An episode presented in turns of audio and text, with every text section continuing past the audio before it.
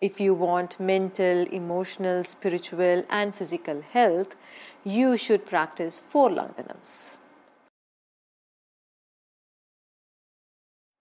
Our ancients in India used one very simple principle. They called it Langanam Parama Aushadam. Fasting is the ultimate medicine. I want you all to wait before you come to any conclusion and I want you all to listen to the end. If you want mental, emotional, spiritual, and physical health, you should practice four Langanams. The first Langanam is fasting food. Our ancients did not see the human body as an eating machine. Funnily, many people in seclusion are engaging in non stop eating. This kind of eating will only make you more sick and is going to make you more prone to infections. Eat only when your digestive fire actually burns and asks for it, not when your tongue asks. That will also give some break to whoever is cooking at home.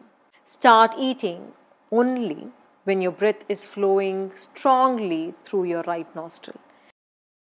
You can digest what you're eating most effectively when the breath is flowing through your right nostril because of the solar energy flow.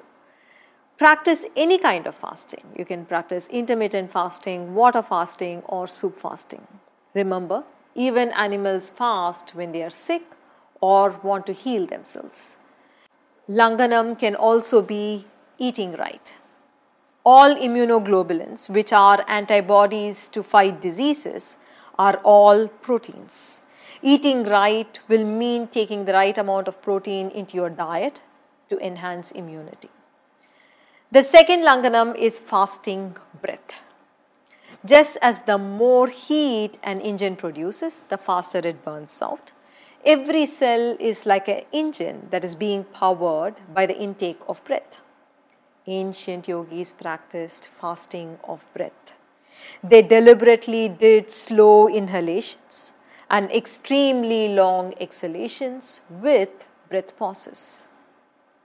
When you practice breath fasting, you will actually age slowly. Your thoughts begin to become more positive. You can more easily break away from negative thinking. The third Langanam is fasting hurtful and pessimistic speech. Very few people have Vak Shakti or the power of speech to manifest their goals the more consciously you speak words that are true and cause joy to others in a very pleasing tone, your Vak Shakti grows. The final Langanam is fasting movement. It is not about lying down on your cushion, eating popcorn, and watching television. Fasting movement means sitting still, either observing your breath, listening to the sounds of nature, or with the name of your divine being chanted inwardly. Sit still. Even if you can sit still, even for one minute at a time, it will bring down the restlessness in your body, it will bring down the restlessness in your mind. Langanam or fasting is power. Try practicing these four Langanams and you will feel great power in your body, in your mind, and your consciousness.